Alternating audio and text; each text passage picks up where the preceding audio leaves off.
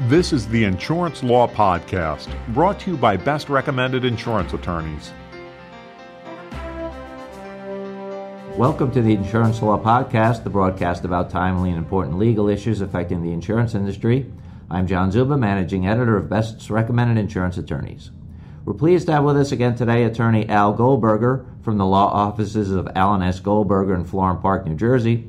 Al is a nationally recognized authority on sports law and sports officiating and a former NCAA basketball official, baseball umpire, and high school football official. He is also the author of Sports Officiating, a legal guide, and counsels clients nationwide in sports and athletic risk management and liability defense.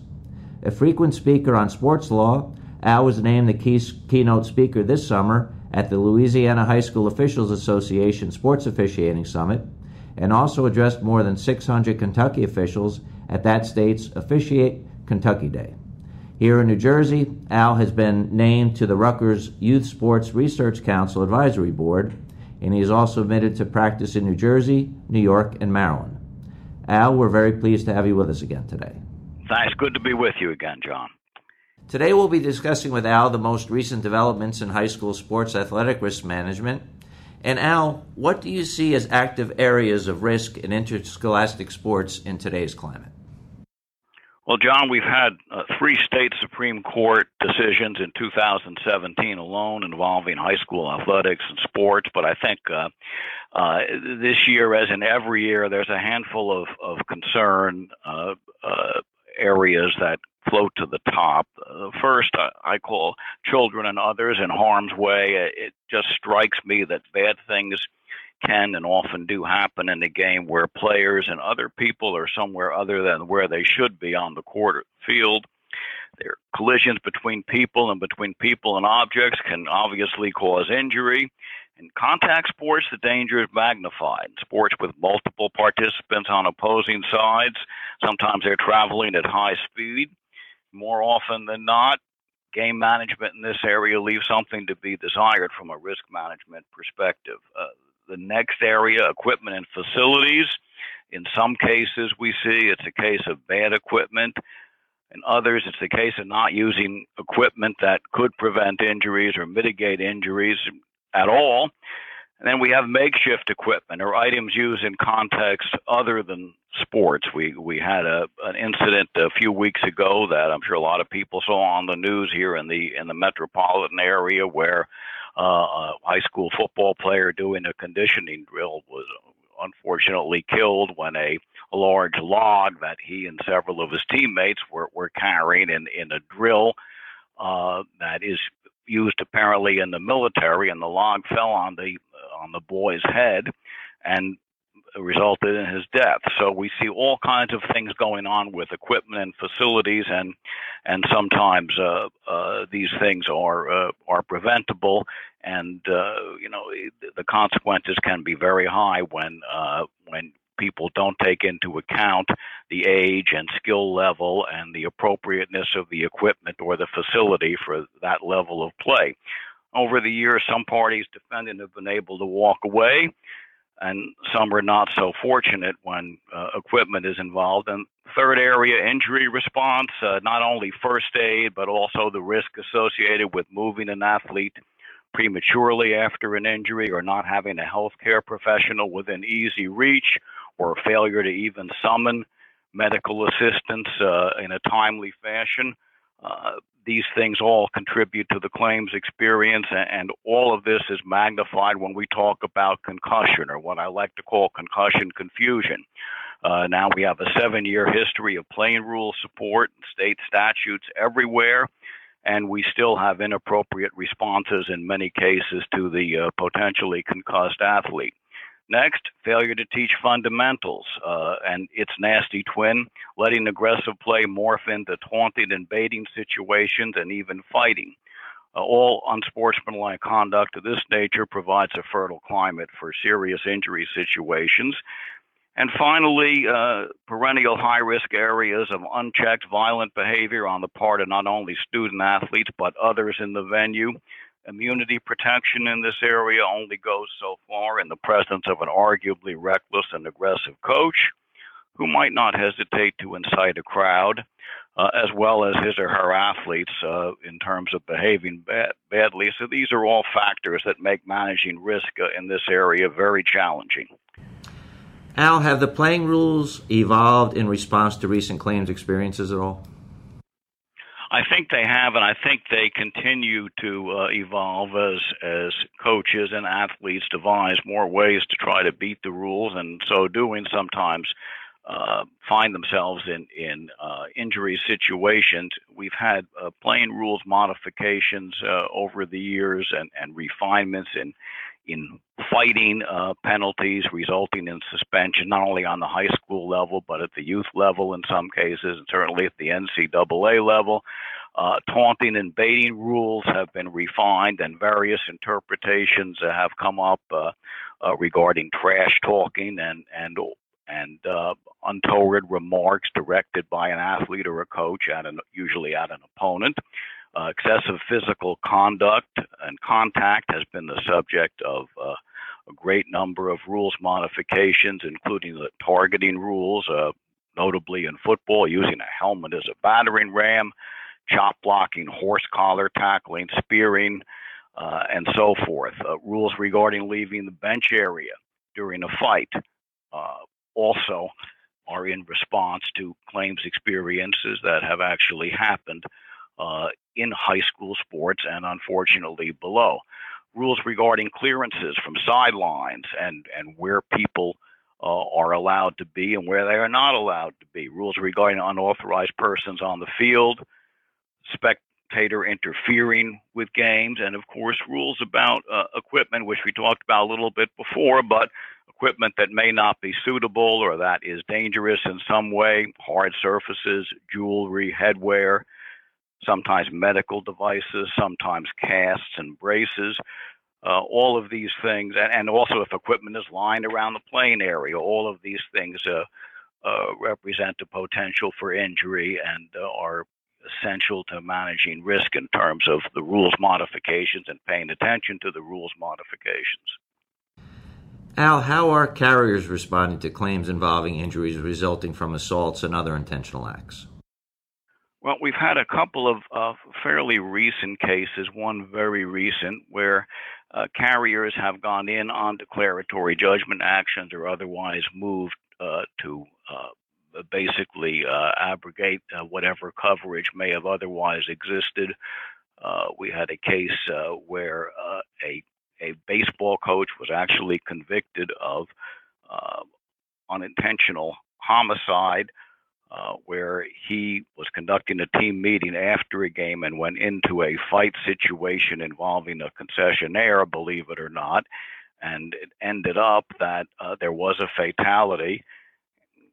Coach wanted coverage, and uh, coverage was uh, actually, at the final analysis, uh, afforded to him. There was another case in in Hawaii where a youth football coach who was reportedly known to have some violent tendencies, charge onto the field and assaulted a player and evidently threw him into the air with such force that his head hit the ground. Uh, and that that situation in that case uh, uh, ended up in coverage being denied and upheld by the court.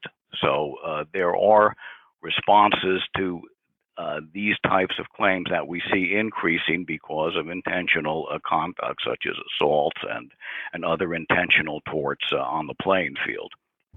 Since the influx of legislation and claims involving concussion in sports, and you mentioned concussions earlier, uh, have the high schools devised effective risk management strategies regarding concussion?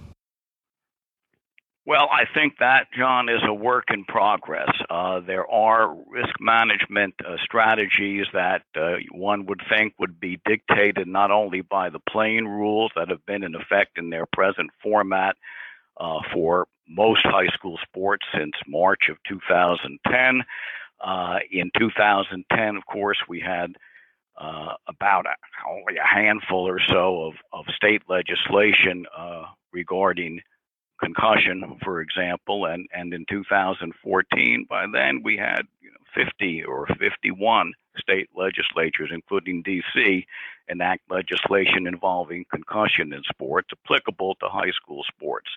So those those items have uh, uh, uh, been around for a while in terms of both the rules and state law, but of course not always followed by appropriate risk management practices. So that is a continuing work in progress. There's still a lot of confusion and there are a lot of misgivings uh, about you know how to handle these situations on the field. Uh, Washington case uh, involving a athlete named Andrew Swank uh, was recently heard by the Washington Supreme Court, and the decision came down uh, remanding the case back in terms of the coach's liability for uh, uh that particular uh, injury and, and, whether or not his, his conduct was grossly negligent. So, still an open issue, John. How about from a referee perspective, Al? Have the protocols changed for head injuries since the 2010 playing rules revisions and the influx of more state legislation? Uh, I think the protocols have evolved in a certain way. It has, uh, and and taken it has taken a few years, but those associated with high school sports have come to realize that it's actually the referees and the umpires and the other game officials uh, at whose feet a concussed athlete will often fall, and and these folks really are in the best position most of the time to determine whether or not a student is exhibiting a sign, symptom, or behavior that's consistent with concussion. Under the law in most states, uh, that standard or a similar standard where there is a reasonable suspicion that there may be a concussive injury that occurred uh, is uh, is left to either the official or a coach or another medical professional. But the important thing, of course, is if there is a symptom or sign or behavior of concussion, to get the student athlete out of the game so he or she can be evaluated. So uh, the process is evolving. Uh, referees are are trained and instructed that if they notice any one sign, symptom, or behavior of concussion present after a fall or contact, uh, an athlete has to come out, regardless of whether anybody else wants to discuss it or not. The athlete has to come out at least at that point in the game. So that's that's pretty much where the protocol is. And now, how have recent statutory immunity decisions impacted the stakeholders in the administration and conduct of interscholastic sports programs? Well, statutory immunity uh, has been uh, has been upheld by the Supreme Court of Illinois this year, uh, also by uh, an appellate court in Connecticut this year again, and by the uh, the Swank case that we talked about a couple of minutes ago, the concussion case in the state of Washington, also by the Supreme Court of Washington. So uh, you had a a rather a generous uh, ruling in terms of the defendant in the Illinois case, which uh, involved a uh, actually a phys ed setting where you had a floor hockey game, and the issue was, among other things, whether there was supervisory immunity because the instructor, the phys ed instructor who was supervising a floor hockey game, made the safety goggles that were available optional for the students. And the students declined, or most of the students, or the injured plaintiff certainly declined to wear the goggles. And of course, that particular student had a serious eye injury, being uh, struck with uh, with a, a, ball in the field ho- in the uh, floor hockey game. So. This became a case that litigated all the way up to the state Supreme Court, and the immunity was upheld. Um, despite the fact that the the teacher felt that uh, the modified floor hockey equipment that she was using that provided for the students did not present the risk of serious injury. So that that's a case that certainly could have gone the other way, but that's the way it, it ended up. Al, have the efforts of state legislators made a difference in how sports manage risk? Uh, I think it's clear that those efforts have. I think there's an increased consciousness, John, uh, on the part of of how sports programs uh, are are constructed and how, at least nominally, the regulations have come down. Uh, state legislatures, in some case, have uh, specific penalties, uh, although in most cases they don't, but they certainly have specific directions.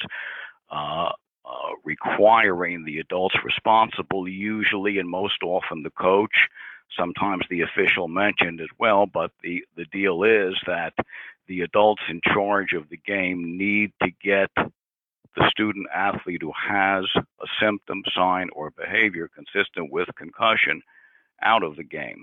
Uh, that in turn, along with an increased emphasis on trash talking and intimidation and and race baiting and so forth, have generally, anecdotally at least, made the people in charge of administering high school sports more sensitive to the fact that that bad consequences can ensue when when the rules and regulations not only the legislature sets by statute but by administrative regulation and by plain rules and plain rules modifications in some cases.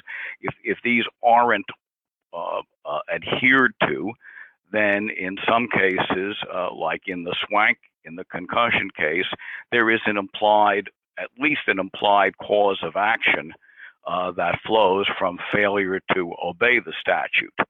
Uh, and and of course, gross negligence and reckless misconduct is very rarely, if at all, uh, uh a defense for uh, to a uh, to a claim. so that if there would be otherwise immunity for ordinary negligence, you don't have it for gross negligence or recklessness. So I think generally the consciousness is being raised, but uh, again, as my friend Professor Abrams so aptly wrote when talking about concussion law and regulations and enforcement, and he quoted Tip O'Neill, who said, you know, all politics is local, and and Doug Abrams' point was, well, all rules enforcement is local as well. So we really solve the problems of rough play and concussion uh, in sport and dangerous tactics and illegal equipment and lack of crowd control and all the other evidence of bad administration uh, locally at the venue because the people in charge obviously have to act and have to be proactive uh, to prevent any injury that might occur. Not that you're required to absolutely prevent an injury, as we know, but you need to make an effort and you need to do what's reasonable and appropriate. So we, think that that uh, the legislatures acting certainly have raised the consciousness, but it's always a struggle to translate that into what your people do down on the field or in the gymnasium. Al, thank you so much for joining us again today. Thank you, John. Great being with you. That was Al Goldberger from the law offices of Alan S. Goldberger in Florham Park, New Jersey. And special thanks to today's producer, Frank Volwinkle. And thank you all for joining us for the Insurance Law Podcast. To subscribe to this audio program, go to iTunes or our webpage, www.ambest.com slash claims resource. If you have any suggestions for a future topic regarding an insurance law case or issue, please email us at lawpodcast at ambest.com. I'm John Czuba, and now this message. Best Insurance Professionals and Claims Resource is the top website for locating qualified professionals and need to know insurance information for the claims market. Brought to you by AM Best, the world leader in insurance industry information. Visit ambest.com slash claims resource.